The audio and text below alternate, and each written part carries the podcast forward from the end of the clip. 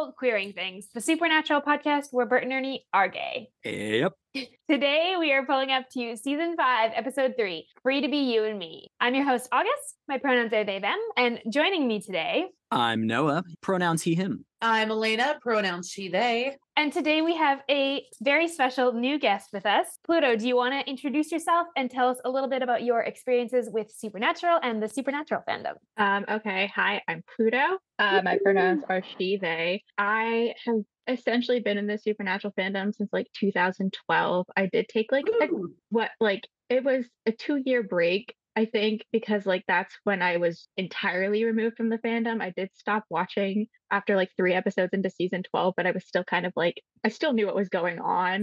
Yeah. yeah. um because like i knew uh, stuff that happened in season 13 that i like because i just would read stuff on tumblr And i always intended to keep catch up and then i was like actually no i'm not going to do that um but um i came back i'm a returnee from the the night of november 5th 2020 and it's been kind of weird to like reintegrate into the fandom as a veteran of the destiel wars of Yep. 2013 to 2017 and like Mm. see Yes. how like what is the same and like what is different especially because like my first time in the fandom it was primarily on tumblr because like supernatural twitter didn't really exist at the time Yeah. no. That's Uh, very but similar to now- my, me. now i'm primarily on twitter and tiktok tiktok has really really got back into the fandom and kind of became known um there's air quotes there um so it's been really fun and interesting. And like, it is also odd because it's the first time I'm someone who is known in the fandom. So that's been an interesting experience. so now Uh, people can be like, wow, you heard about Pluto? It's messed up, right? yeah. I'm so sorry. I heard we were having someone named Pluto on, and I knew I had to make that psych joke. So I'm sorry. yeah. No, that's great. That's great. That's it's funny because that is a bit like Elayna like recognized my Twitter handle. Like that is something that like happens. And sometimes it's positive and other times it's like, oh that bitch. Like do you want to talk do you want to share a, a tiny bit of of what what you're known for in the fandom like right now what that Okay. Well, I started on TikTok basically like just getting back into Destiel fanfic. And so of course I like, do. not to sound conceited, helped build the Destiel fanfic community on TikTok. Um, oh no you absolutely did you were one of the er, like tiktokers i followed pretty early on in my tiktok experience that was talking about destiel fic so you can take credit for that all right. I'm going to take credit for that. so and then that kind of like translated into me because i um i since my first like real real fandom was supernatural like i've been engaging in queerbait discourse since i was in high school and it's something that like didn't stop once i left the fandom which i don't think people necessarily understand about me is that like even though like i haven't I wasn't in the fandom for a time, like that doesn't mean I stopped engaging in this discourse. Just took it di- like was with a different ship but um that's kind of where i am now is like queerbait stuff my name on twitter is like queerbait scholar and like that's not like it is a joke but also it's not like it's Yeah, something you've done a lot of research into and that you understand really thoroughly yeah and can talk like, about yeah i'm very interested in it and like i do know a lot about it um more so than the average person to put that lightly.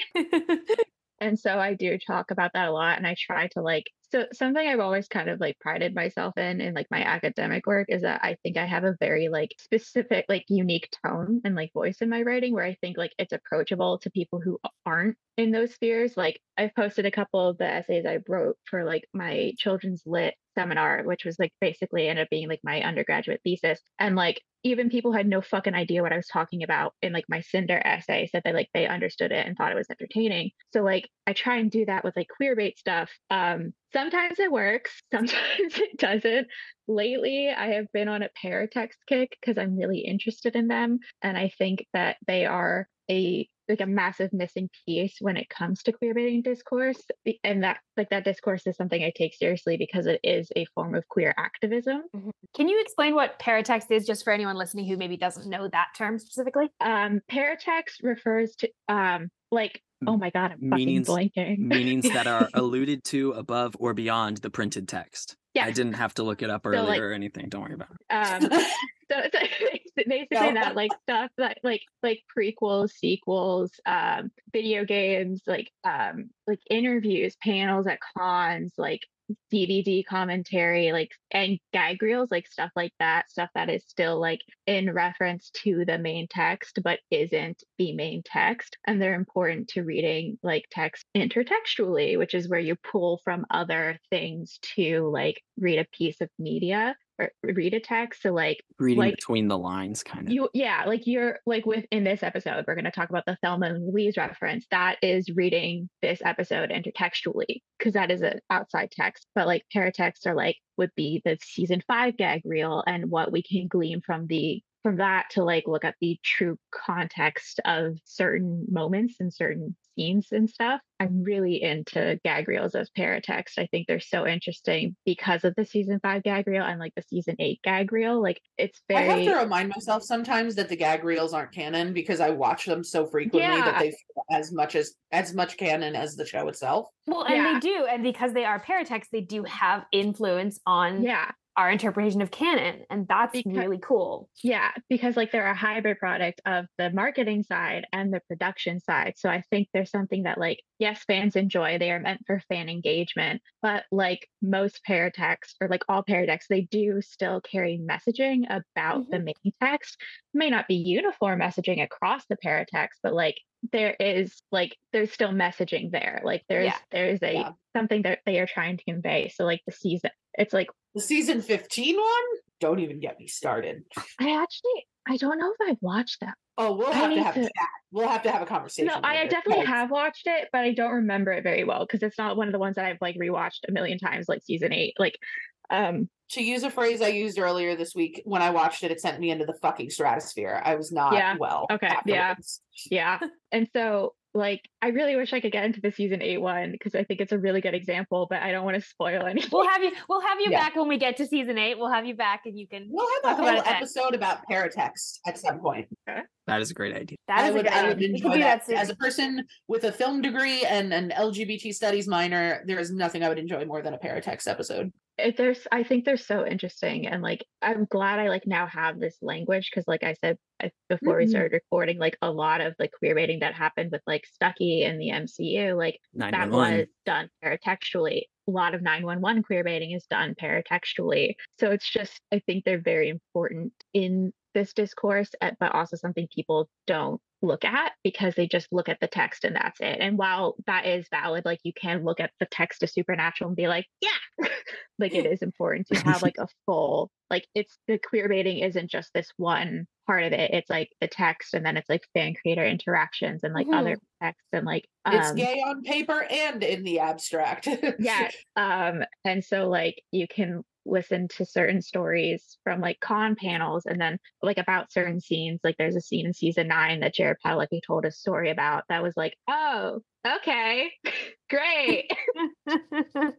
Which I hope people know which one I'm talking about with the room and the pictures. yep. Yeah. You're like, okay, follow me on TikTok. You can learn more about paratext and queer baiting and Destiel fanfic. Yes, we will link. We will put links to all of your social media in the episode description so people can easily find them. But yes, definitely do. Well, now that you've met all of your hosts for this episode, it is time to catch you up. If you have not watched Supernatural recently, here is what you've missed on the road so far.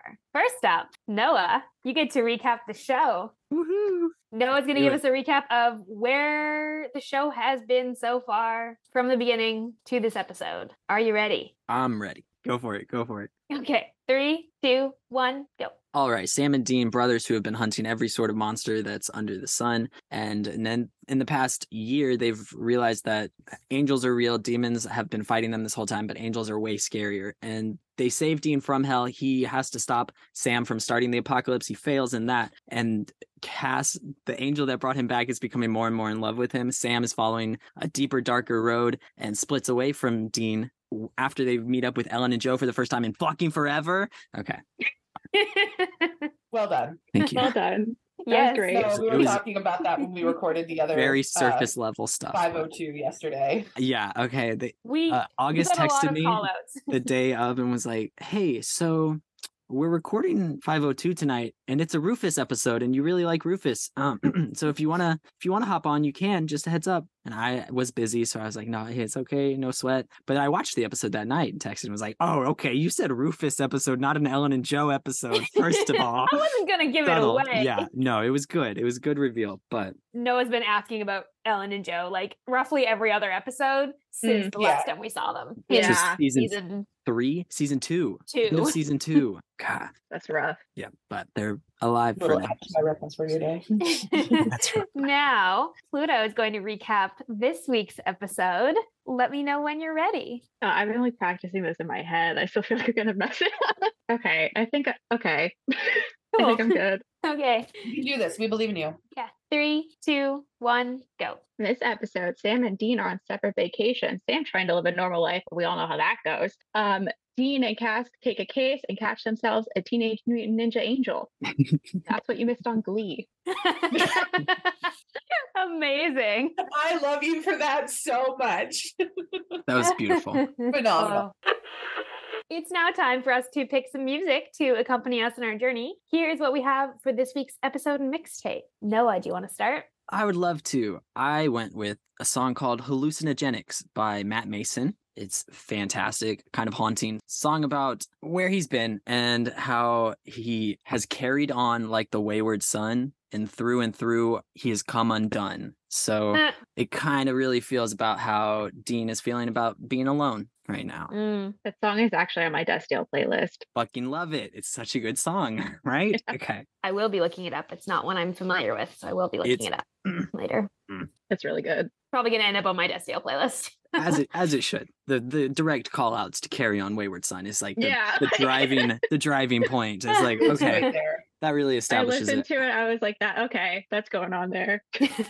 Yeah. It's already a great song. And then it then Yeah. it does that. Yeah. What's funny though, Noah, is as you were saying that, I almost decided to change my mind and do a joke submission for this one and just have it be on my own from Les Mis. But you know, it's also a strong song. also a strong song, but Can't go not, wrong. not What the one I'm gonna go with. what is your for real pick then, Elayna, for this week? So my for real pick, because since it's a, a Destiel heavy episode, you know I had to go to the Heartstopper soundtrack to choose something because I'm me. You're just And working your way some- through that soundtrack on the mixtape. Yeah, anytime there's Destiel heavy stuff, I'm like, okay, where's Heartstopper? Where where is it? So this episode, I'm gonna go with Trips by Reem, which is a really fun song. And like particularly there's a, a verse where it's like, We'll be okay even when the sun goes down, wild and free, you and me, nobody around, let's escape the ordinary, leave our worries behind, make good use of our time. Like it just it's very much, I think, where Dean and Cas are kind of at in that, like, well, last night on Earth. And just the way that Dean has that,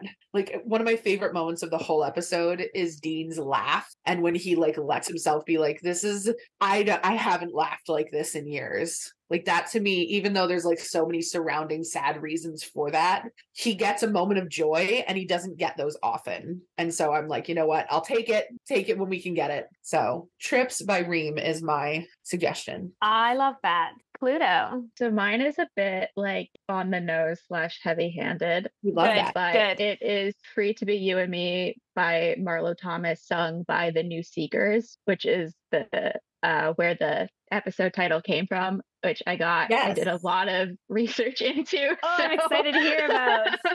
and by that I mean like I read a bunch of articles about it. I was like, this is fucking oh my god.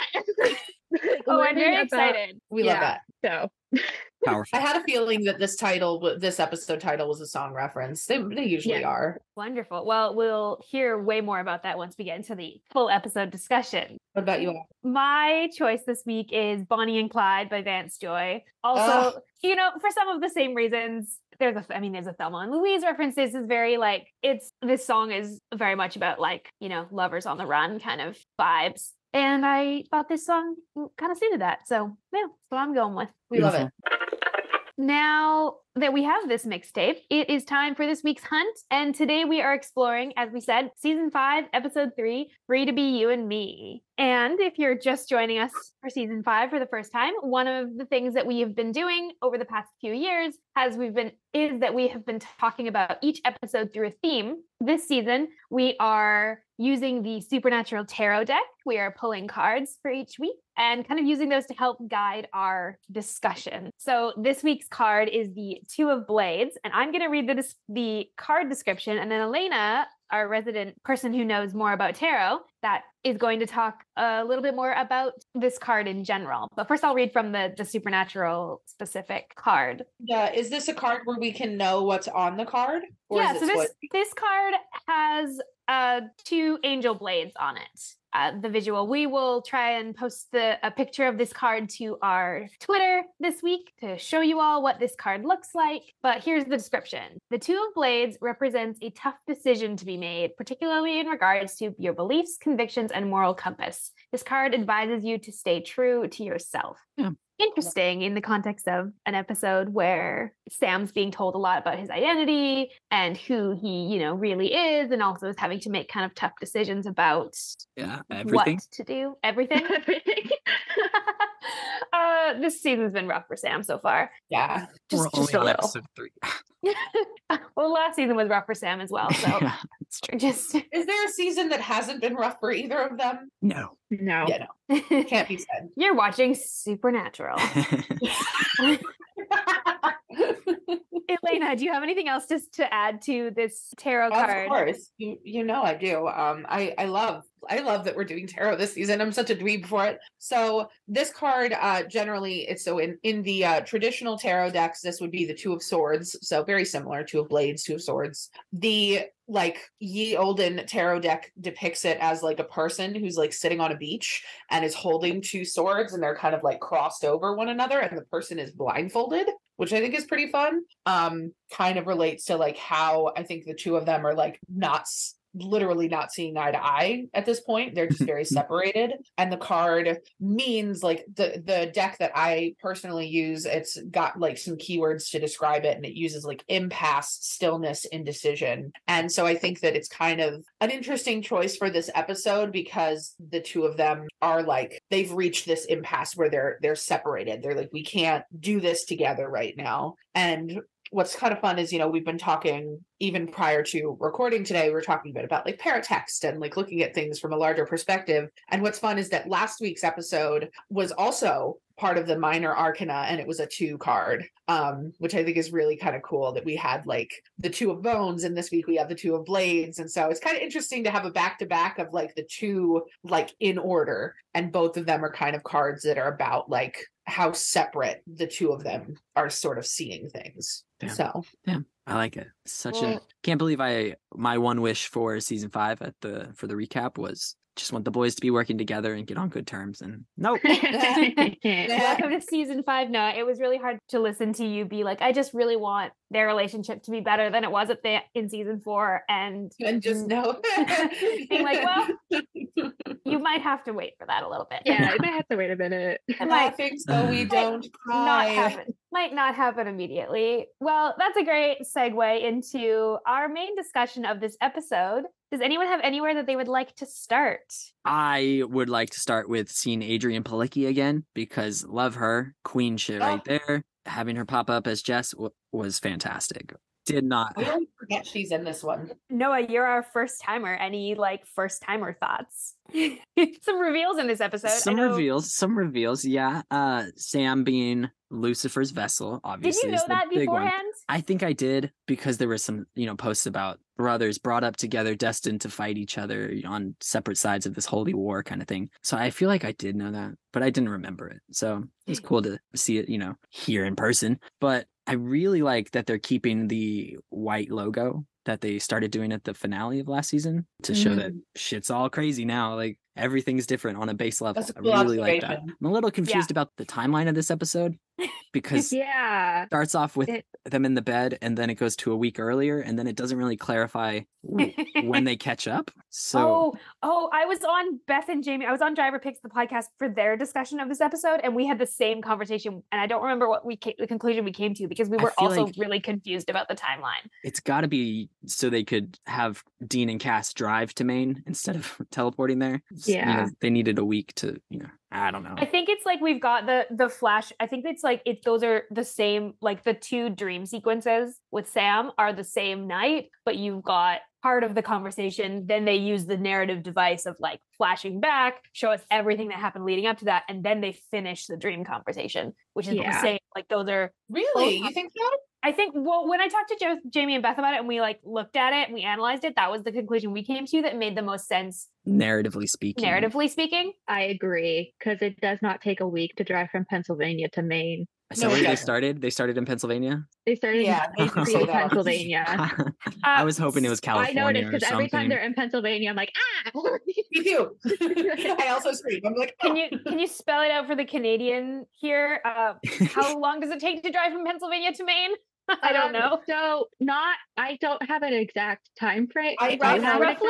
I bet you it's less time it takes to get I out have of a more Texas. exact one because I went there last year. Yeah, go ahead. Yeah, I took so I took a, a bus there. So mind you, there were a couple stops along the way, but it was about a 12 hour bus ride. Yeah. So like if you're driving, like yeah, if if you're two you're straight days. driving, you could probably do it in like 10 hours or so. Pennsylvania to Maine, like they're they're in the same region vaguely. So like Eastern Seaboard, sort of. yeah, Eh. northeast. Like it's they're close enough that it's like it would not take more than like three days. If- if you're even if you slow. stopped and looked at Yeah. all the sites along Yeah, the like if way. took a and like break, did it would overnights and stuff. days. Like Cool. I think it's a dumb decision to burn all of Sam's fake IDs. That's the wo- yeah, the worst fucking call. Like, you don't think those can be useful in any sort of way? Really? Okay. He needs a clean break. Noah. He's like, I am rejecting this life again Clearly, based and on choosing the job least suited to me as a person. I love when they just like set fires inside. They do that Yeah. twice this episode. So and I'm cool. like, like, what are you doing? I mean, they didn't. smoke smoke alarms. my favorite is when they do it in the hospital. yeah. Like, how did no one like? And how long were they there? Like, it seemed like they were there. Like Like, Dean's all like, oh, let me just adjust the blinds. No one will be able to smell this smoking oil on the floor. but it's And, holy like, fire. no nurses are gonna come in and check in on this patient. Like, what the fuck? I think holy fire has follows different rules than regular fire. I've always sort Yeah. of assumed that that's the case, but still, I, the hospital, the choice to do it in the hospital in general, fire or no fire, is a Like, what was their plan there? Demons leave behind sulfur. It's only fair if the angels' weapons leave something behind too. So there should be some sort of smell or something. like, but the other thing is they would have had to put it out because Yeah. he wouldn't have been able to get to the house otherwise. So it's like, so like, did you bring a mop, like, did, or did you just like extinguish it and then leave the scorched oil on the floor? It's like, a holy mop. I have questions. And like, my question is like, why did they set the fire before he showed up? Like, that Well- seems counterproductive. Well, I think they were planning on trapping him, so I guess that's why. But like, yeah, But it seems like that would have maybe cued him We're in like let's set the trap while Yeah. he's while his vessel is immobile, so that if he comes and and enters his vessel, he is immediately trapped. Which is like not a bad, not a terrible plan. It's a smart plan. It's just stupid. they were planning on trapping him in the house. yeah. So why are So, they like- doing, trying to trap him in the hospital? Like, I guess to throw him off his rhythm. But like, what if he did show up in the hospital? Like, what was their plan then? He could nuke the place. Like, I don't. Yep. It was kind of odd that they it's Dean and Cas pulled back up to the house, getting ready to go trap Raphael. Raphael thinking he's getting the drop on them. Dean even says, "Well, that's a waste of a day. I'm never getting back." I think that was part of it because they knew he would like be in there, or like in case he was in there, like he's a fucking angel. He can hear shit. Like, well, I think it was probably they said it as a just in case, and Yeah. like you know they didn't know if they were actually going to need it, and so Dean's like, "Well, that was a waste of a day," and then they get back and it's like, "Whoop, okay, guess like we, no, it did work. we're prepared." Okay, okay. It's, I mean, it's a reckless, stupid Yeah, I'm plan. just trying to Yeah, no matter which way you slice it. yeah, I mean, like Dean and Cas came up with it together. Of course, it's gonna be fucking reckless. Yeah, he they didn't have an ounce of self-preservation. but yet he still tries to go. It was his idea. yeah, oh my god, Cas's face. It's like you little Oh, He's like, I know, but shut up. You didn't have to tell him that. I we were on the same side here. How dare you? That was, that was abs- that's one of their like one of my favorite like y'all are just husbands moments. Yeah. I did love when Cas showed up to Dean the first time and Oh yes, Dean Okay, turns yeah. around Yeah. and they're two inches away and he said, Yeah. Cas, we've talked about this. Personal space. Beautiful. Yeah. I would have loved to have seen that conversation. That would have been great. right. You and everyone else in the fandom. At what context? In what context? In what? Yeah. How many times did this have to happen before Dean was like, Dean to, "Tess, like, we talked about this. we need to have we we are sitting down having a conversation about appropriate amount of space." And then my favorite thing is like, okay, I love I love this scene. I want to talk about it a lot. But like it's so funny because like two seconds later he recloses the space. Yeah. Uh-huh.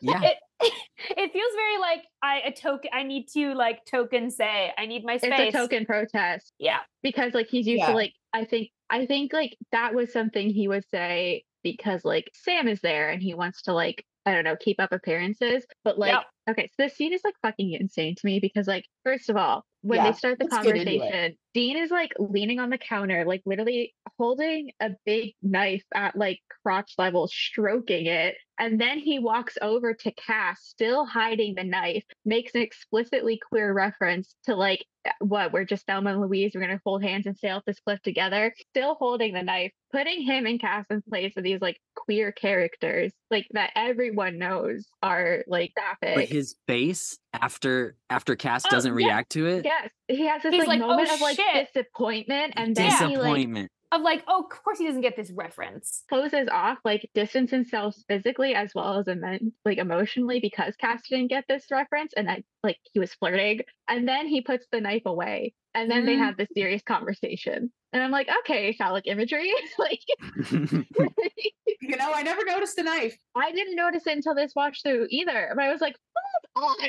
That's what he's cleaning in the sink. That would make Yeah. sense. Okay. Well, no, he was cleaning his jacket, but then he started cleaning Oh. the knife Mm. and then he put it away is that- is after that like Cas did not. days? After Cas didn't have the appropriate response to his flirting, he then Yeah. goes, "Okay, I'm going to change tack. Um, I'm going to try. We're going to try something else." Yeah. And like I also love that scene because like even though Cas is very like abrasive in it. So something I love about this episode, like why it's one of my favorites, is I think it's like kind of this these are the first like little sprinkles of humanity we start to see in Cass that like Yes. like, Oh, yeah. that is just his like series long character development and i think it starts here because like even though he's being kind of like very blunt and abrasive to dean like when he's like i need your help because you're the only one who will help me leave Mhm. It's a very human appeal. Mhm. it's, he's being so human and it's he's being so like genuinely vulnerable with Dean Mhm. in that moment, even though he is still so like stiff and like rigid. Like that's a moment of vulnerability. And I think that's the first kind of like hint of like him kind of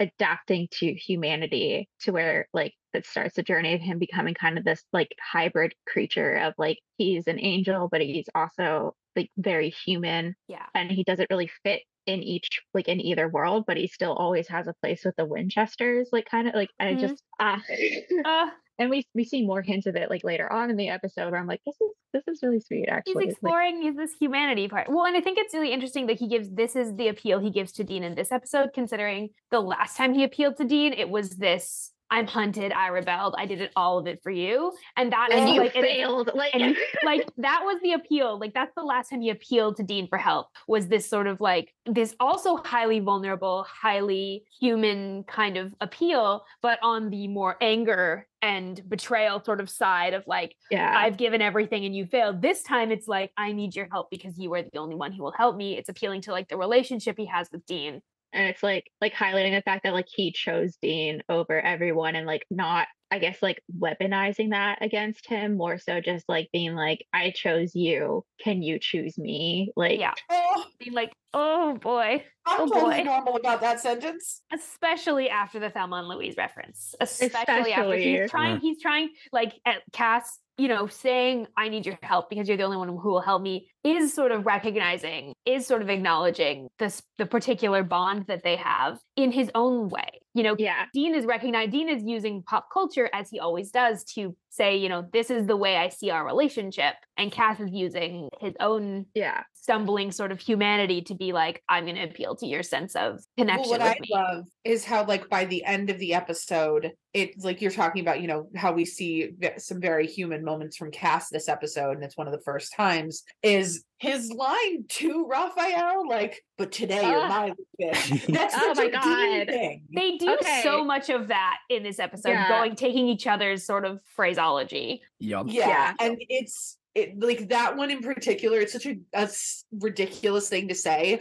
but i'm like i was so i every time i watch it i'm so proud of cas because i'm like yes yes you you go you have your little girl boss moment and i just love it I'm so glad you mentioned that because that is a segue into this theory I have that like Dean and Cass fucked at least twice in this episode and then just like never acknowledged it again. Like not even any like cosmic influence keeping them from like touching on it. They just like decided like I'm never gonna we're never gonna like, we're not I gonna mean, it was, about this it, again. this is, I mean, it's, like- a, la- it's whole last night on earth thing. That's very a Dean sort of thing. And Cas is learning humanity from Dean. So if Dean's like, last night on earth, whatever you do doesn't count. We just do it and then we don't talk about Yeah. it. Cas is going to be like, sure, that's, that makes so, sense. so in your theory when did they hook up in this Okay, episode okay. Yeah. So here's the thing. hear it i need specifics Okay, so like this this episode is the original fanfic gap. oh, yes. because it cuts from them in the alley leaving the brothel to the morning when they're in the hospital, which begs the question because Dean specifically says, like, you're not going to die a virgin, not on my watch. So it doesn't work out in the brothel. We don't see what happens between the leaving the brothel and getting to the hotel. They fucked in the backseat of baby. Except for him saying that it's the most fun he's had in years. And that and then he's like, huh. Like after that scene, cut? it cuts right to them And in the, the, affection, like he puts his Mhm. he puts his hand like right on Cas's like neck. And that's another like, if- moment of like we see this like burgeoning humanity in Cas because like Dean is laughing and he's experiencing this joy. And like you this is the first episode we see Cas smile. Yeah. I'm pretty sure because he has this little look. A Like, real, a oh, real, yeah. smile, Well, yeah, a real, Castiel. a Yeah, real a smile, real- real, like like an Jimmy. actual smile. Like he like a smile because I'm happy. cute little like look on his face. Like he's happy because he made Dean happy. So it's Mhm. like this proud little like, oh, I did something right moment. And so he doesn't really get why Dean is laughing and why Dean is experiencing this joy. All he knows is that he made Dean happy and that makes him happy. And then they get into the car, and then we lose a few hours after Dean says, I'm not letting you die a virgin. And then they perform the ritual. So it's like they fucked in the back seat. And then after Cas's little, tonight you're my little bitch, they also fucked in baby after they drove a bit, got away from there, and then fucked again because that was really sexy. Oh, yeah And it, yeah. To do what he said what he said, like, Like, Dean's going, oh, oh, like okay. so like blue screen, like, oh my God. Like Like you, Cas took charge. Cas got the job done. He's like, "Hmm, I'm Into Into that. I'm ready to go. I'm raring to go. And it's like also because in the scene where he's like, I'm not letting you die a virgin, it's like two the, the context of that's like things I know, two things for sure. Okay. Um, one, yeah. Bert and Ernie are gay, and two, I'm not letting you die a virgin. So it's like, I'm not letting you die a virgin. If someone's mentioned they they are a virgin, have never had sex, and then the very next thing you say is, "Oh yeah, these two iconic characters are gay," there's a connection there. like you're yeah, immediate- like you're making a connection in your brain Uh-huh. because like Cas is Bert and Dean is Ernie. So it's like, Okay, that was going to be my next question. Was Beth, Beth and Jamie and I had a whole debate about this on our on their episode. We have an had an entire debate about which one of them was which. So what did you just say? I like missed saying it. 'cause I- Cas is so Bert? Ca- Cas is Bert and Dean is Ernie. And like, so I, so okay. Yeah, that was that, that was friend also my Katie. argument. no, that the tracks. rubber duckies, right? This is where the rubber duckies come in. Like my friend Katie makes Rubber, rubber duck. duckies and like she texted me the one day and she and this is like a couple months ago she was like i think this is like out of the blue also like As it she should like be. i think it's funny that i use like like matching tattoos to like trap people into like lifelong friendships with me because like it's kind of awkward to not be friends with someone you have matching tattoos with anymore Huh, She's like, so anyway, I think our matching tattoos need to be fictionally gay. Like that was like being Like we're getting matching tattoos, um, because you are like I'm trapping you. Um, and I was like, oh, okay, fictionally gay, and it applies to both of us. I was like, oh, I immediately was like, uh, we should get Bert and Ernie rubber ducky tattoos. I didn't tell her it was because of this episode. You're like Bert and Ernie are gay. That's also She does know now, and she's like, "That's that's actually funny." it's funny because it's multiple levels. There's so many levels to why that's works. Yeah, Yeah. It's layered. And it's also because like she doesn't watch this show, so like our matching tattoos are going to be in some way Destiel themed, and she doesn't fucking watch this show. Which is also the most Destiel sort of fan experience. Yeah, yeah, very, it's very clown nosed of you, and I appreciate it. she's like, okay, so who's getting what? Like, do we get the ones that like represent us, like on ourselves, or do we get the ones that represent the other? I was like, well, you're Bert and I and Ernie because, uh, but I did say this in the like in the conversation, so I think she did get that it was related because I was like, you're Bert, I'm Ernie, like Cas is Bert and Dean is Ernie because she's very Cas coded and I'm very Dean coded. Which is why I know like that is that's the dynamic there. yeah. And no I- one can change my mind. I okay, okay. I agree with you, and the reasons are are similar. I think that Bert, we get this like sort of very kind of stoic kind of personality. Takes a lot to like let loose. This very like held together, a little bit grumpy. Doesn't fully understand human customs. Like that's Kinda very stiff. Personality. stiff, yeah. That's Bert's kind of always has like brown on his face. "Hmm, but like very he still has these moments of like he's obviously very fond of Ernie yes, and he cares for him very deeply and like they share like a very unique bond. yes. they share their life. A very profound Yeah. bond, one might say. And Yeah. Ernie and Ernie is just a hot mess. Like you watch Yeah. us, Ernie's just a hot mess. Ernie is like loud and affectionate and messy and goofy, but also like A kind pure of vulnerable child. and sensitive. And Yeah. like it, it's mm, it's yeah I just think it works for them really well. yeah. Should we Also, I clarify would- that it's a Sesame Street reference in case there's people out there that hadn't Yeah. Bert and know who Ernie Bert are and Ernie are. characters from the children's program Sesame Street. iconic um, that children's started program. in the I forget 60s started in the 60s. it started in the 60s as a way to help low income children kind of level the playing field when it comes to like education because Mhm. there was that massive gap and so they were trying to be like everyone deserves access to learning here's this free public program television show that like you don't even need ca- cable to like watch you just Kids need on PBS. access to a TV somewhere to help children learn so it can like like help diminish inequality Yeah. in a, in some way and Sesame Street has always been like educational, both uh, academic and also social emotional learning. It's always been a representation of communities. It's set in a neighborhood that is meant to like mimic a lot of like New York sort of style neighborhoods. Mhm. It's they constantly bring in guests it's to. relatively diverse for Mhm. children's programs. yeah Yeah. It has always been a little bit on the forefront of like that for children's programs. It was also started in the same similar era to like Mr. Rogers. They're Yeah. they're Yeah. contemporaries in terms of what they were both what they were trying to do and their era. I have on my in my house, I have this painting that I did like years ago that that is It's Bert that is like a Yes. Rainbow. It's the background is a rainbow flag and it's got Bert and Ernie on it well done, honestly. it does too. come from this quote. It is it is designed based on this quote. It sits in front of where I record. I will take a picture of it and post it on our socials. Fantastic. I do like to That is show. I do like to just show people this in my house. People will just come in and be, will look at it and be like, hmm, "Nice," and they'll be Nice. like, "Bert and are gay," and I'll be like, "Bert and are gay." the title of the episode is obviously free to be you and me and as i mentioned in the mixtape portion of the podcast um, the title comes from a song titled free to be you and me which is from an album or a children's entertainment project that i Oh, a think children- performed at most yeah So again, the Sesame Street. That oh, that's beautiful. written and created by Marlo Thomas and a bunch of her creative friends. Marlo Thomas was a is an actress and like social activist that was active in the um like 60s and 70s.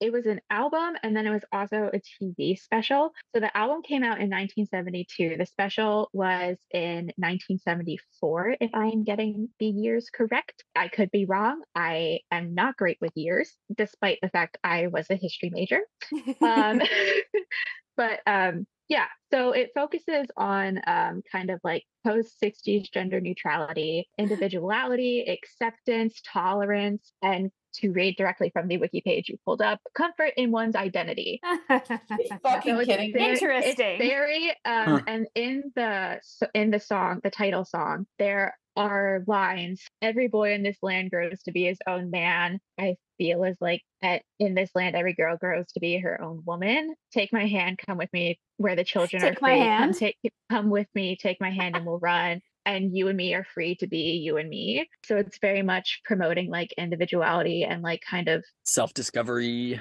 yeah, I think it's particularly relevant in this episode because this is the first time that like Dean is away from his family. And he talks about this in the end, where it's like he's been so shackled by his family that like he hasn't been able to be happy. I think this Mhm. is him like trying to figure out who he is outside of this role of like brother, mother, father that John forced on him that like Sam sees him as, and then just like the the hyper masculine soldier that John tried to mold him into, Mhm. which is why I think he's making these like very explicitly queer references to Cas because he's like kind of trying to like be himself and like recognize that the queerness is part of that. So he's like kind of trying to bring it to the forefront while also doing it in like kind of a joking or semi-aggressive manner. Um, and it's interesting he's doing it with Cas. And he knows Cas doesn't get every human reference. Like, so Cas is kind of a safe way Yeah. to explore that because Cas doesn't get innuendo and Cas doesn't get pop culture references. So Dean can explore that, explore how that feels for him to like say Yeah. things like, well, we're going to hold hands and sail off into the sunset together. Like, he can say things like that. Well, because Sam tends to be a little judgy of his references. Yeah. And so it's nice to make references to somebody who is just going to continue to stare at him in the same manner that he's always staring at him. You And, know? yeah, I don't, I don't think like Dean would have made those references in front of Sam either. They're so obviously Yeah. queer as They're well. so very it's it's very like he is finally free to be himself Mhm. and he's trying to figure out what that means and like i just kind of like started thinking about like because this is like a really popular project that like kind of defined a generation of kids and like he would have like kind of grown up with this or it would have been like something he had access to Came out in 72. yeah, and it was like still like very popular like in the 80s and stuff. Like people like teachers would use it in school or like so I imagine like I don't know him like being in like the lower grades and like a teacher playing this or them watching the TV special in class or like I don't know finding the album at a library or something and I just imagine like little Dean listening to this and like especially there's this um there's a a song titled It's All Right for Boys to Cry that's sung by like a famous football player at the time.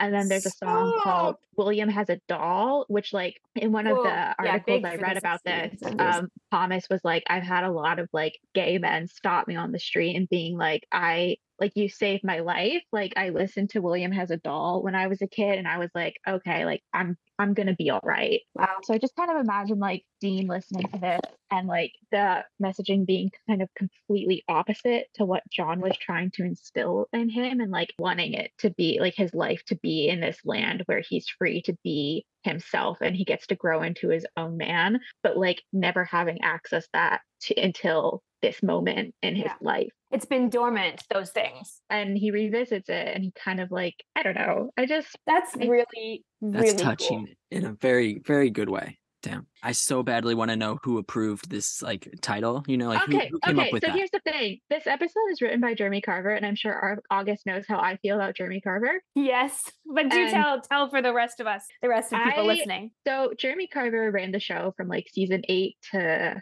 twelve. Twelve, I think it's eight to twelve. Yeah, I've Eight heard great 11 things eight, about it, it might be season eight to nine. eleven, eight to eleven or eight to twelve. it, it's around there. You so heard like, great. Have who have you heard great things about season No, nine from? I- Noah, no, I I hate season nine. I talk about. I hate season hate nine. season I nine. hate Oh, it so cute. much. I'm so glad. But, like, found someone who hates also- season nine. The season nine finale is one of my favorite episodes of the show, though. It's very complicated. We'll talk about this at another point. Um, yeah, when we're I'm not, not gonna get into it, but like I hate Jeremy season nine. Yeah, Jeremy Carver wrote the episode, and he is first of all, he's the only one who understands how to use like properly objectify Misha Collins. Like, because up until this point in Misha's career, like he was like hot guy, you know, Mhm. he was the guy you casted when you want your your character, your female character, to have like a one night stand or something. Really? Yeah, yeah. Look at his early roles. You look at his Yeah. early roles, and it's like, oh yeah, That's entirely his typecast. Supernatural was a strange one for him. Okay. Yeah, and like there's an interview I think with him and Jeremy Carver around the time season five air, like from season five I think, where he like, if I am remembering correctly, I could be remembering this wrong. Like he literally calls Misha like a hottie with a body, Yeah, I've seen that clip. and a like the only about you. times we see Cas shirtless are either in episodes Jeremy Carver wrote or when he was the showrunner. And so I love Jeremy Carver because he gets Cas and like he uses him well. And so the fact that like Jeremy Carver wrote this episode with very explicitly queer references directed toward like from Dean directed towards Cas. Mhm. And like you had these implications of like, well, it didn't work out at the brothel, but Dean said that Cas isn't gonna die a virgin. So No matter on his what. watch. Cut scene. Mhm, cut mhm. scene and they're performing the ritual. So it's like, what happened in between there? You've got time. There's time in there. Okay. Yeah, there's time in there. And then you have the, the episode title be a reference to this very popular and like progressive and like prolific Mhm. children's entertainment project that was literally created by an actress and social activist who like wanted who was like looking at the the books that like her five-year-old niece were reading at the time and was like i want this child to have something that like isn't going to take her like 30 years to unlearn like the gender Mhm. roles and stereotypes Mm. being promoted in these books so i'm gonna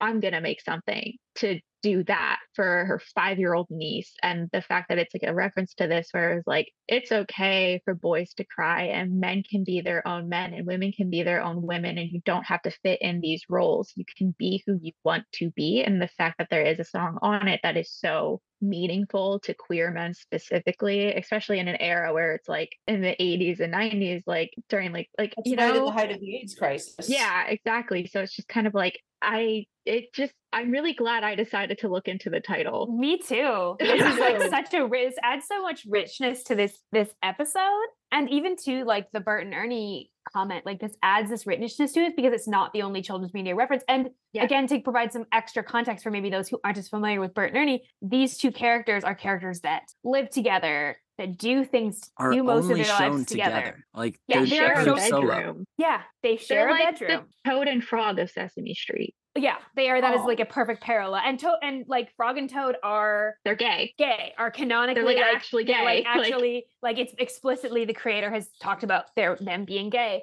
um and Bert and Ernie like have him- the same vibes like Yes. Bert and Ernie are this like old have this old married couple energy and this old married couple care for each other like I think as a child like watching Bert and Ernie without any of this context like without knowing that like watching Sesame Street like that relationship was always one that was really important to me Absolutely. Yeah. And it's interesting as I look back and I go, oh, okay, it was normalizing and giving like a visual and a representation to this kind of queer relationship Yeah. in in a children's in like a very non like this is like they're puppets and they're it's children's media so it's not like this hypersexualized sort of kind of relationship like that's never what Bert and Ernie were meant to portray they were meant to portray this like but they were they have always portrayed this like deep intimacy that is very queer Yeah.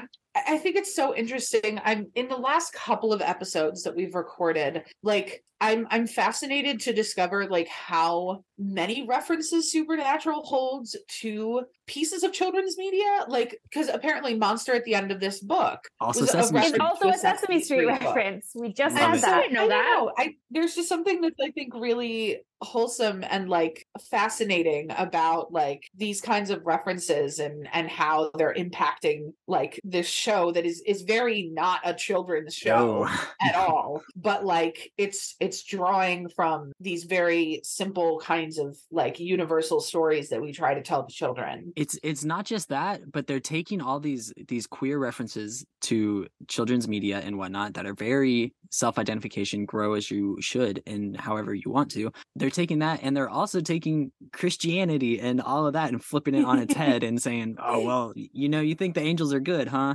no like it's very Yeah. interesting They're doing a lot of subversion. yeah like this show is so layered yeah I also do like that the references they make to the children's media are children's media that would be readily accessible to children living in poverty. Mhm. yes and that Yeah. they could see anywhere they are in the country. Yeah, Yeah. they're ones that Sam and Dean would be would have had access to as children. It's a good touch. Probably some of the only stuff they would have had access Yeah. to is Yeah, bringing it back to the episode a little bit. The line that Raphael has. Okay, well, sorry. First of all, Teenage Mutant Ninja Angel is such a great, such a great line. Love that. right. so what you got wasted? yeah, wasted by a teenage mutant Teenage ninja. Mutant Ninja Angel. Ah, God, it's so good. But whenever he, when they've got him captured at the end, and he tells them that God is dead. Okay, interesting, fascinating. But then his reasoning for that is reasoning that I've heard people in the street use for reasons that they don't think that God is real. You know, have, have you seen the 20th century? Have you seen the 21st? Do you think God would just let that stuff happen? Very interesting. I also forgot until I did this rewatch, like how genuinely sympathetic of a character Raphael was. Like he was still an asshole, but like it to continue the narrative of children's media, like he puts the angels in the position of being like scared kids that don't know what to do after they've been abandoned by their father Mm-hmm. and he would like he was so good in this episode. The actor is amazing. Um, they kind of ruin him later on, but like I thought it was so like okay, like it it gives understanding as to why the angels are doing this in the first place because like they're tired and they're scared and they don't know what to do and their dad is Like they gone. run on orders and they have no orders anymore. yeah, And they also and like they simultaneously have this sort of like God is dead. It doesn't matter what we do, but also this like careful. That's my father you're talking about. yeah, like Dean, you don't get to say anything about my father. I think, which is also such a like fascinating parallel to the way we've seen Dean talk about John, where he's like, "You, I can question his orders. I can question the way he raised me, but if anyone else." speaks against him i will defend him because Yeah. that's the kind of fucked up dynamic that we have and i think it's really interesting to see that kind of mirrored in the angels like raphael yeah. Also talking about God as an absent father. Speaking of absent fathers, so like I don't know. Okay, so like, are we aware of like the? I don't even know if we can call it a fan theory because I think this came directly from Jensen Ackles' mouth that like Dean used to be like a survival sex worker, basically. Yeah,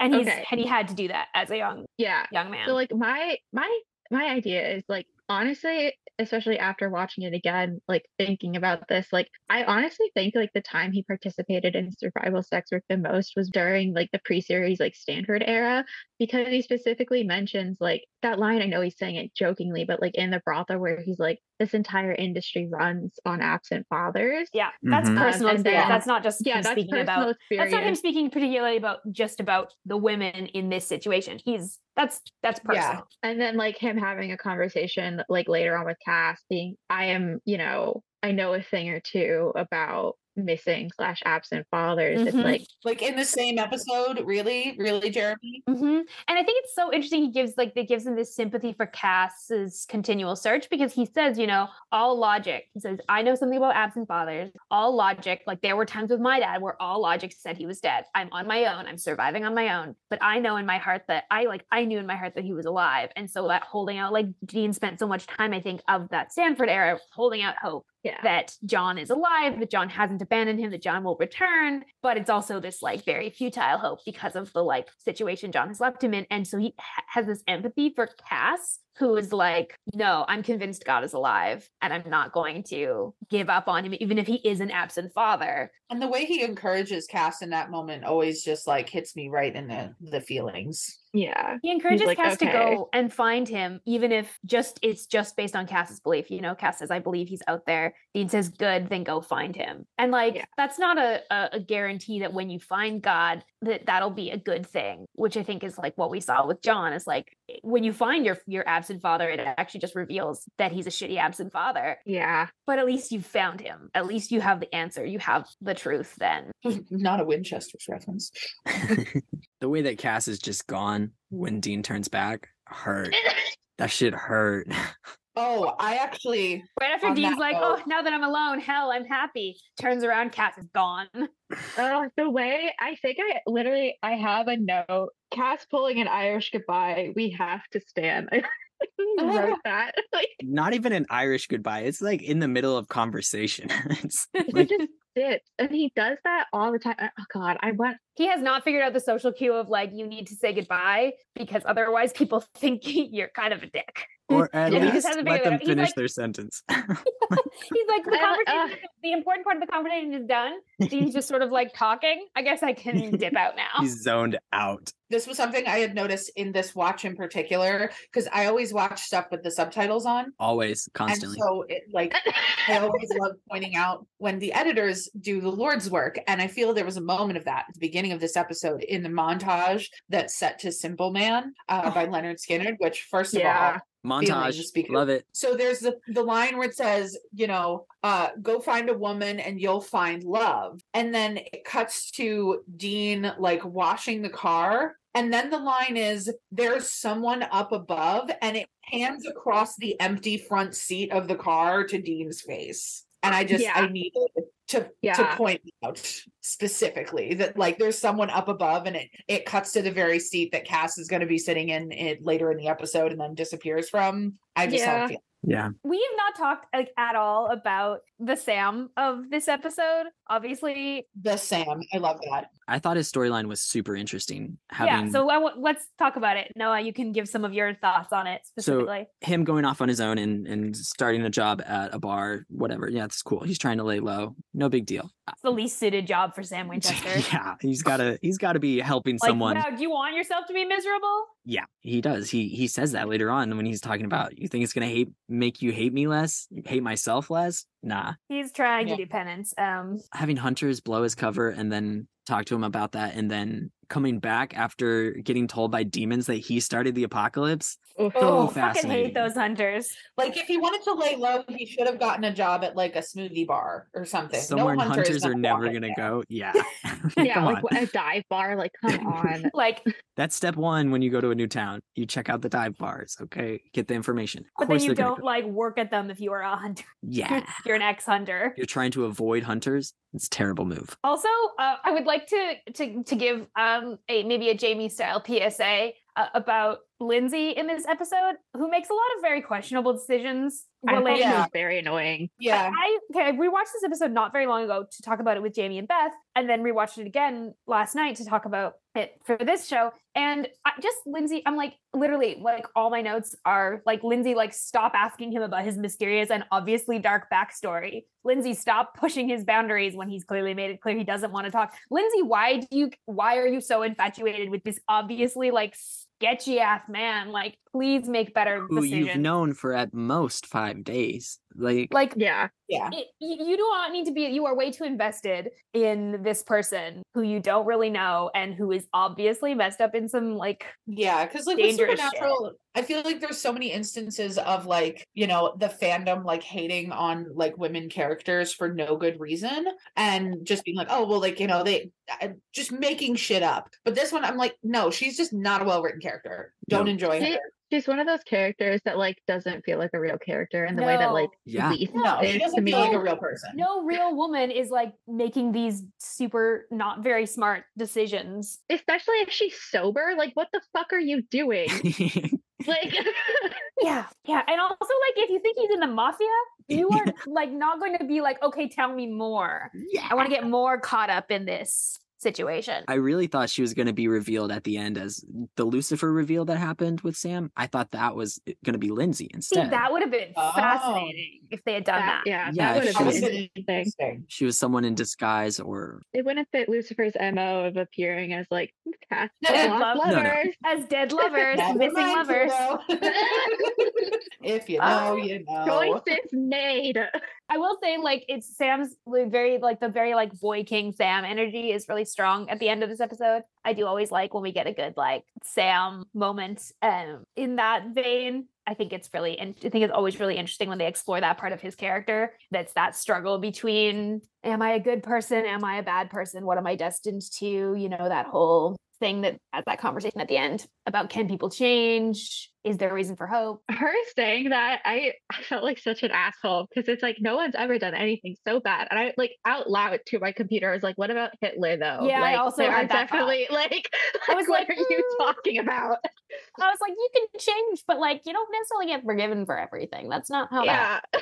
like People have done some pretty bad things, as Raphael mentioned. Like, I really liked, you know, in in Sam having that hope for people being able to change, they straight up poured demon blood down his throat or in his mouth, Yeah. and he spat it back It's out really- and resisted. really hard scene to. It's a really hard It scene was to watch. I find rough. It was really rough. yeah, when you think about the addiction metaphors that have been Yeah, really strong with this, especially with Lindsay bringing Sam. that all back up and back to the present, and him fighting that back and taking down the hunters without using any powers of any sort is very impressive. Is definitely a sign of him growing and changing. I did like at the beginning of the episode when he's first talking to Jess, t- kind of talking about how like he's trying to be like normal, and she's like, you know how that ends, and he's like, well, this is different. Like this time, I know I'm a freak, and I'm like, oh, It hurts. that Yeah. hurt actually. the contrast of that with his like Stanford era where he's like he's like no I'm going to be normal like I'm just going to shove all of it down whereas this time he's not trying to even with like Lindsay he's not trying to say oh no I don't have a dark past he's just saying like I'm not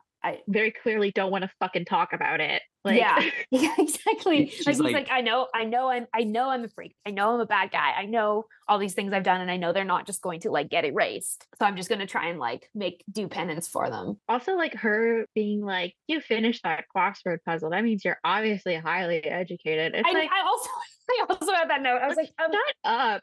Like, That's not Yeah. how People, education like, works. not educated people, educate like formally educated people could still do a fucking crossword puzzle. I know And it's like that's- hard, but like that doesn't that, that Also, doesn't it's not- necessarily co- like connect. Like It's No, not. it's- It's not always about education. It's just about context and like where you were at. Like, oh, I saw that you guessed the wordle in two guesses. You must be a genius.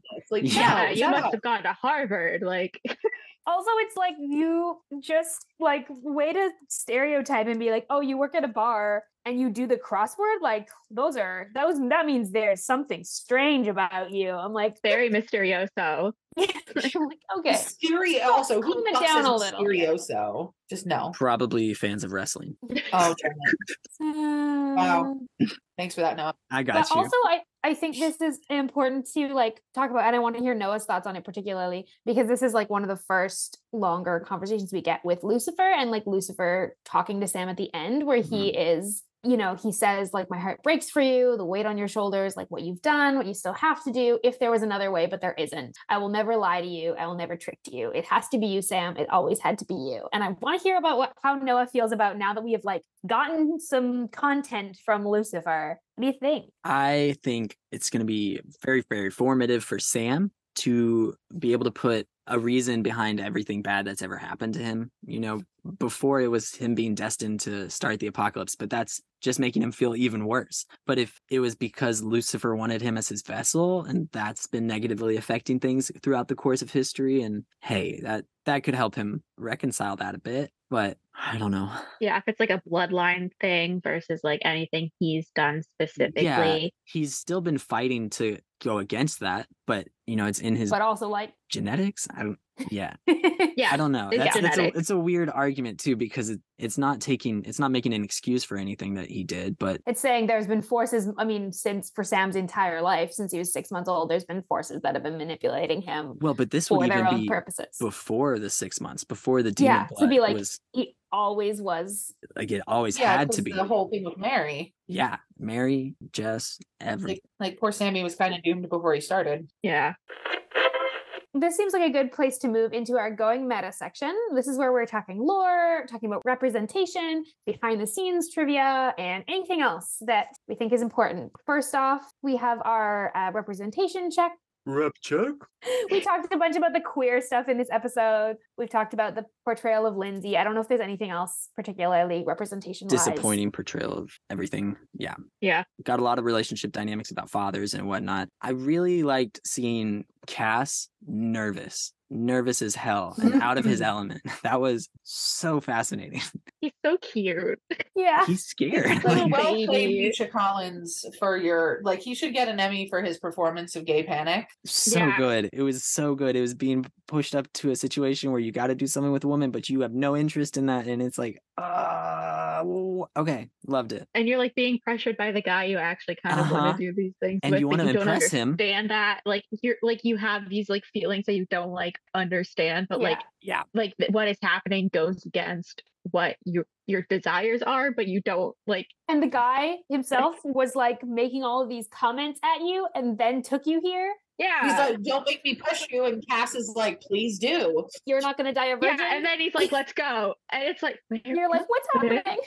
what's happening? That was very interesting to see. I like exploring that side of Cas. I also thought it was really cute that he like chugged the beer because like he knows damn well that's not gonna do anything to him. He's just imitating human behavior he's seen Dean do. Like yeah. Yeah. Cute. So get this. I was looking into the lore.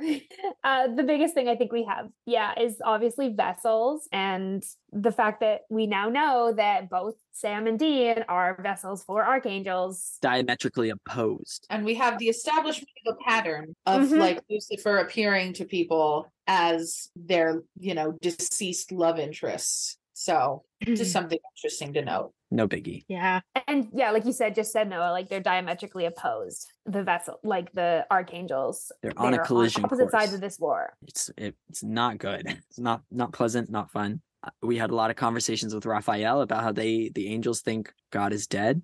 Will be interesting to see how that plays out. that was such a long pause for such a subtle, vague response. Okay. what am I supposed to say, You Noah? know, No, you're doing um, great. It's fine. We're all fine here. How are you? Everything's cool, you know. But I would also say that Raphael's conversation implies that nobody has seen God for at least a hundred and plus years, you know, since the 20th century Yeah. minimum. Yeah. That's interesting. Yep, that is interesting. And we will I would like to know more about the hunters' fights whenever they went off in between seeing Sam and how one of them died and whatnot and how they got that violet demon blood. But I want to, I want to know. I don't know. It'd be interesting to see that bit. yeah. But al- it also something I thought a lot about while watching this episode is like I feel like both supernatural the show and then also the world it takes place in like moved on way too quickly from the apocalypse like the next season it's like nothing happened but like you're in it you're watching it and it's like people are like tearing each other to shreds there are entire towns that are like killing each other Yeah. like Like this is big news stuff. This is stuff that would like dramatically change the the the country. like the I mean- foundations of like civilization and it's just that nothing like i it's we so had a global pandemic and people walk around like nothing Listen. happened. So You fucking soon, like Noah. i understand that but also there are like structural changes that have resulted from that like and those losses are felt or changes are felt but like there there is nothing at least like with this like people are acknowledging it's like we're acting like this never happened but it did in that world it's like like, You're like, wait, what what? apocalypse There like was an what apoc- weird. "Meh." Uh, Damn. it was so it's very interesting because it's like on the news and like Yeah. the bartender's like Well, is it just me or is it like the world is ending which He straight like up suggests that. that like more of these stories have been on the news like leading up to this Mhm. so it's like what the fuck can see Like- so much of it. Damn. Raphael being able to black out the entire eastern seaboard. nothing That's pretty yeah, cool. nobody mentions that. I feel like that would definitely have been a big story. yeah Been news. Yeah, you you know how half the country just like blacked out for a second? That's his weird. wings were so cool though i Yeah, always forget okay. i love him Dope I wanted to say that. Like fuck. the effect, the lightning wing effect is like one of the coolest, I think, in the entire history of the show. Like I think it's one of the yeah coolest visuals. it looked so cool. I really it, it took me a second to realize that he wasn't like just drawing in electricity, but it was actual wings and ah, it was it was really Gorgeous. cool and it was an interesting way to like differentiate like the archangels from like seraphs. Mm. like they Mhm. have different wings. Yeah. You get a sense of like the power and the yeah the difference. I also really like in terms of like visual effect i really like the way they do the the ring of fire that can trap angels. Like i think the holy oil and fire i think that effect visually like this is one of the first times we've seen it and it looks so cool. And Yeah. it's just so like visually it's a great setting for any sort of dramatic conversation, you know, dark area, fire in the bottom. Like Oh,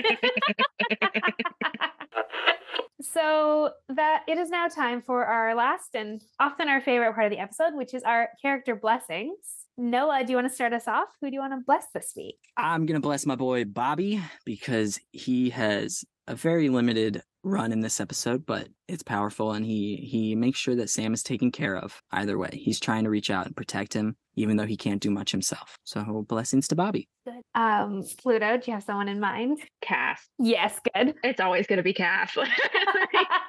My baby boy is going through it. he really is. He really is. I think he's handling it very well, though. Yeah. Yep. Agreed. Agreed. Uh, Elayna. So I I also wanted to bless Cas, but since You also since Cas can. been blessed, I, I'm gonna bless Chastity because I I think she's really going through it. Um, after you know realizing that it's not her fault that you know Gene hated his job at the post office, and I think that you know she's probably gonna need some therapy after that interaction. So so blessings to Chastity. I hope she's doing well. Um, and I hope that she finds out that she's a lesbian. But you know it's fine. That was such an insane moment. And I like the implications that like angels can just know things about your past, Yeah, yeah. even things that like you don't know just by looking at you. Yeah. Yeah. Like, where does Cas get this information? Does he go looking for it? Yeah. Does he quickly blip out for a second? Like, what's like, how does Yeah. he know this? yeah. That is a kind of insane lore related thing, actually. Yeah, I, I really just remembered. I that's another lore thing I wanted to mention is the fact that Dean says he didn't poop for a week. it's fucking hilarious. That was rough. Ugh, Yeah. Poor buddy. A week. Yeah, I can understand the the desire to not get zapped places after that. Yeah. And it also kind of makes you wonder, like, what kind of like, Science goes behind what it. is it like? Like, how do angels travel that it affects the human body that much? And like, I don't know. Cause I think because they're just like wavelengths, they probably like dematerialize.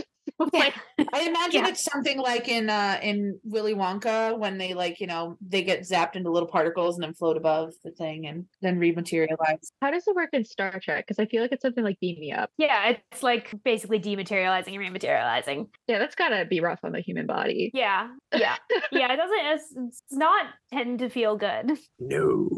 Yeah.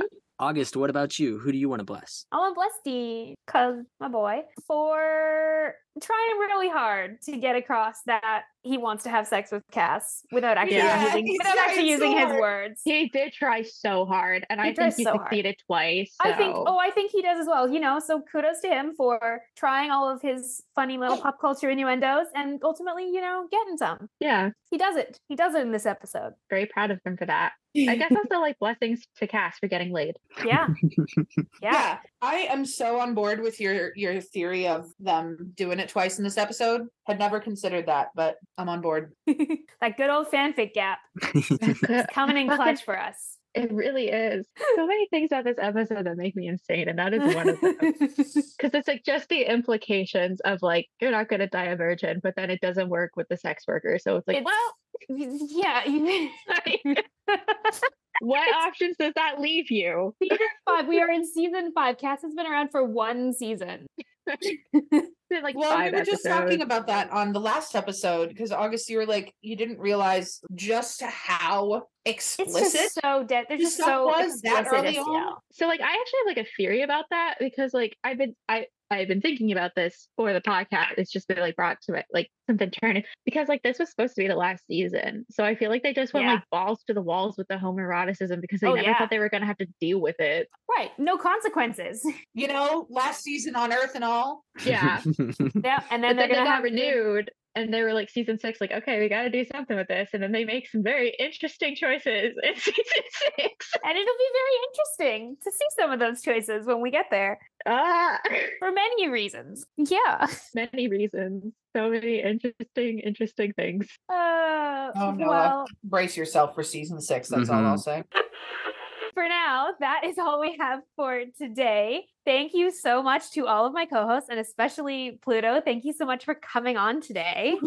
It's a blast to have you Thank you for having me. This was wonderful. I'm very excited for everyone to hear this episode. It was a great I'm excited for it to come out. you brought brilliant discourse Thank you. I'm glad that like you respond. I, I decided to like just like say fuck it and tweet out like, hey, a lot of people who have supernatural podcasts follow me. I want to be on. that." I'm Like- so glad you did. Uh, that's my Yeah. favorite way to have because it was funny because when you did when you saw it, I was like, great. I've been looking for an opening because I will also see people who are like big in supernatural TikTok or Twitter, and I'll be like, oh, I would love to have this person on. Mm, let me think about can I message them? Is it weird if I message them? So I love when they give me opportunities. it's great. I was like so happy happy when you and Beth responded. I was like, live your dream. You have to live out your Listen, if if I had if I had held on to that fear of it, is it weird if I asked to be on their podcast? We'd have had a very different year this past year. Very true. Very true. Well, Pluto, do you want to tell us, uh, tell the listeners where they can find you on the internet? Yes, my TikTok is Spidey Highlighty. I am variably active on there. If you want to see me be very regularly unhinged, follow me on Twitter, which is at E65 Gwen Stacy, which does not allow for a lot of coherency among across platforms, but I'm also never changing that at. They're both fantastic candles. So Like, I need people to know that. I'm obsessed with Gwen Stacy, uh, Spider Gwen.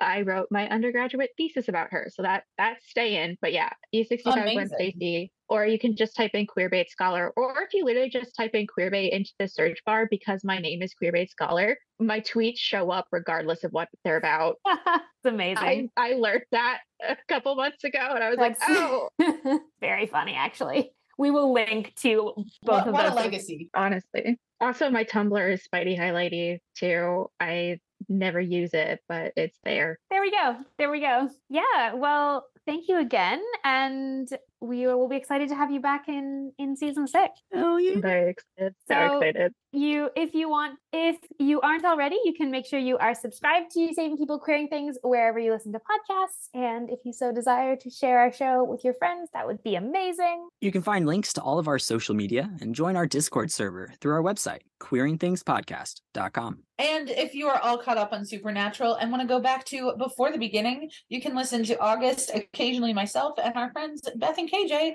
over on Wayward Parents, where updates are at Wayward Parents on Twitter and on Tumblr at Wayward Parents Pod. Be sure to ride along with us next week as we explore season five, episode four, The End, with our good friend Valerie. So excited. I'm very, very, very excited about it. Thank you all so much for coming along for the ride, and we wish you a peaceful road until we meet again.